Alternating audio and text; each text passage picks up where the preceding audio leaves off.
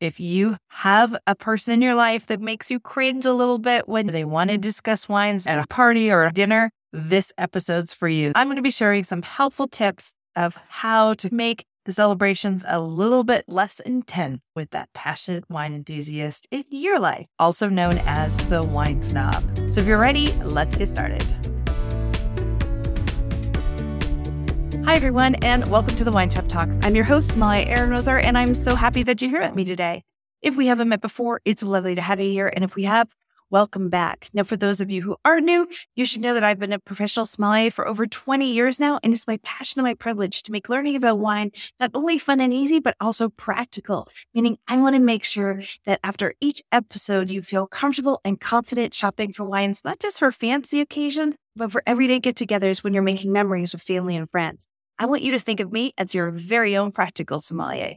If you're someone who does have a passionate wine enthusiast in their life, aka wine snob, then you're going to definitely be able to relate to some of the scenarios I'm going to be discussing today. Now, this person generally is not aware that they are taking over the conversation in regards to wine or how strongly they are sharing their beliefs, is my experience. They are passionate, they have some knowledge, but they don't understand that instead of bringing other people into the conversation with them so that they could share and collaborate about their passion, they're actually building a wall around themselves and making it really difficult for anybody else to participate in their passion for wine or even about learning about it. My first point of awareness in regards to the wine snob or passionate wine enthusiast, as we're going to call them during this podcast, is that a lot of times they're not even aware of how they are coming across to others in the group. So the first thing is somehow we need to let them know that while we're interested in what they're having to say, and we probably could learn or at least engage in the conversation with them, they're presenting it in a way that it's not fun for anybody else to be around them in regards to this topic. The trick here is to help engage and get the passionate wine enthusiast to come down, if you will, to join the rest of the group and make it so that they're able to converse with other people and lessen their enthusiasm a little bit. Now, there's a couple of different approaches here, but if you have one in your life or in your social scenarios, these are tips that I have found helpful in my experience. And I'm not going to lie, there are some people that are so overzealous about their passions about wine that even I don't like to share my professional expertise because I don't want to be trapped in the kitchen fighting about vintages with somebody. I'm always interested to hear someone's opinion. I think wine should be an open discussion and it's a personal best sport in some ways. How I taste something may be a little different than how you taste something. So we're each going to bring our experiences in to a discussion and we're going to find the common ground. So some people are so intense about how they feel about the wines and and their thoughts about them that they forget that wine's about community, sharing and bringing each other together. Let me share with you five tips that I have on how to deal with the wine enthusiast. The first one is if you are the host and you know that you have a passionate wine enthusiast coming to your event and you feel like you know them well enough, you can definitely broach the conversation before they even arrive. So you know that Uncle Joe is coming, for example. You know that he definitely has a passion for wines, but he can be a little intense in his discussions about them. And you may feel brave enough to open up the conversation with Uncle Joe and say, hey, this year, could we just mellow the wine discussions? Well, I know that you're enthusiast about this.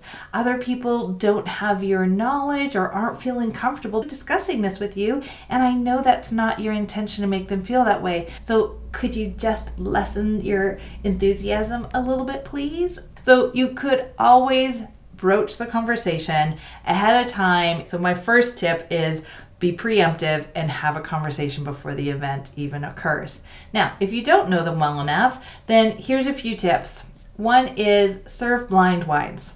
Don't put the labels out. In other words, get a decanter, get a jug, put a red and a white out, keep them in decanters. Just say it's a surprise for everybody to make the party easy. I have chosen my own house wine that I'll be serving and serve it and then just make it fun and say I'll be sending out pictures from tonight's events along with the wines that we had and some recipes. So you can do it like a follow up to the party I'll be sending out some pictures for you as well as the menu of what we had and the wines that I served, which are going to remain secret tonight. So serve the wines blind, keep them a secret. Just call them your house wines and send them out afterwards. Then, if someone has an opinion and wants to email back to you, you can deal with that on a one to one basis, but you don't need to do it in a group setting and it sets everybody up for a level playing field. And you can just say it's a wine that's special to you. So definitely serve the blind wines. If you're the host, it's your party and you can set it your way. The other hint I have for you is to give the wine enthusiast a job. They do have a passion for this. It's obviously something they care about and they're invested in. So why not have them help polish glasses or open up the bottles for you or give them an actual job that ties them into their passion so that they feel that they're helping. A lot of times, this is just something they're so passionate about, it just comes off as such overzealous enthusiasm about the topic that other people feel excluded. And generally, that's not actually what the wine enthusiast wants to have happen. It just is a bit of collateral damage in how powerful their enthusiasm is. So, give them a job and help them help and get them involved in the actual event somehow. And that keeps them busy and, and they will be focused on that because obviously they want to do well by the wine. So find a little job for them to do. The next is if you find yourself in a conversation with a passionate wine enthusiast, is to ask specific questions. So if they are starting to go off on a tangent or they're getting a bit too technical, maybe in some of their conversations, then ask some specific questions why is this your favorite wine? Have you visited this wine region before? What about this vintage do you like so much? What's a vintage you'd suggest as a comparison? So, again, engage them in conversation, but control it so that you're actually in the conversation because, like I said, they probably have information you could learn from, but it's about controlling their intensity to, to be able to get some conversation going. So, ask them specific questions about the wines that they're talking about. Ask them what their favorite pairing is, what type of wines do they like to serve just think of different ways you can engage them in conversation. The other one is if they want to do a tasting with you or they're looking at you for some answers. So you've had a sip of wine with them, now they want to know your opinion. And maybe you're just not comfortable sharing or you're not sure what you're supposed to say. So there's a few key phrases that I'll give you that you can use no matter what level of wine knowledge you're at. These are common phrases that you can use. You can definitely say something along the line of, I'm enjoying this wine, but I feel like it needs a bit of food. This is a pretty common statement to make about wines, and literally what you're saying is you like the wine, but you think it would be better if you paired it with some foods. The other is you can just say so nose the term nose is what we're going to say when a wine has great aromatics. And you could say it has a great nose which basically means you're enjoying the smell of it. But using that wine terminology so you can say the nose on this wine is really expressive. That's about how many different aromatics are coming off of the glass for you. But if you say the nose is really expressive it will give you a, a key phrase to be able to share with that person. The could be that you could say something about, you know, I'm feeling that maybe it's just a little too chilled for me if you're drinking a white wine. So, in other words, you're buying yourself some time. And so, if you say the wine's just a little too cool for me, in that you're hoping it's going to warm up a bit, which will release more aromatics or flavors. But you could definitely say,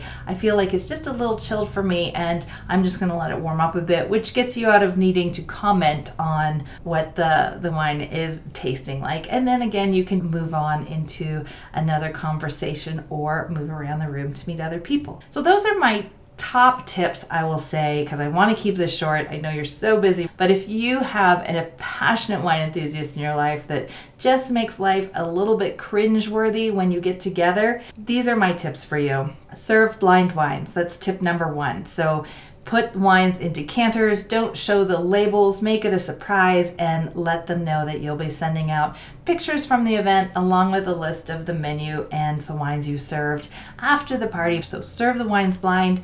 That way, you've taken the topic off the table. Tip number two is to give them a job. So, if the wine enthusiast probably has a really good comfort level wine, let them open up the bottles, let them polish the glasses, give them an actual job to get them involved so that they feel needed and they'll be able to use some of their skill set and knowledge base to help you out. The third tip is to ask them specific questions. So if you find yourself caught up in one of their mini impromptu lessons about a wine that they're passionate about, ask them specific questions. Where did you find this wine? What do you like to serve it with? What is your favorite pairing? Which vintage of this wine is your favorite? So ask specific questions that helps you stay in control of the conversation. Use some key phrases. So if you do find yourself where they're asking you to give some feedback about a wine, some key phrases are going to be uh, a safe one is always, I like it, I just feel that it needs some food for me. And the other one is, I do enjoy it, I am just waiting for it to warm up a bit and becomes more expressive, and then I'll have a better idea about how I'm feeling about it basically you're looking to buy yourself some time with both of those phrases. Definitely, I have been right where you are, where there has been a very passionate person around me, and these tips have helped me out a time or two. Take this episode, obviously, with a bit of a grain of salt. It's meant to be a little bit lighter, but at the same time, it is something that we all know that we do have these passionate wine enthusiasts that can come off a bit like a wine snob. It can make an event really not that fun for other people there. So, hopefully, this has given you some empowering tips that you can use or share with family and friends to lessen some of the cringe effect when you run into the passionate wine enthusiast. As always, it's been wonderful to hang out with you today. I hope you have some tips that you can take away that are going to help you the next time you run into a passionate wine enthusiast, aka wine snob. Before I say goodbye to you today, I do have some exciting news to share with all of you. And that is you'll now find some of my courses up on Udemy, and I'm going to put the link below to where you can find those courses. And more are coming, but to make them easy and accessible, you're going to be able to find my courses up on Udemy. I've also opened up a really fun Etsy shop where you're going to find some tasting kit so you can host a tasting with all the instructions easily with your friends. So mm-hmm. be sure to check those out, as well as some really fun art pieces that I like to have. So I've made some for you as well. So you'll be able to check out the Wine Girl Shop on Etsy. So those are some fun and exciting updates that I wanted to share with you this week. that note, I want to wish you a wonderful week. Be sure to like, share, and subscribe. New episodes come out every Tuesday. And thanks so much for hanging out with me. Cheers to you. Bye now.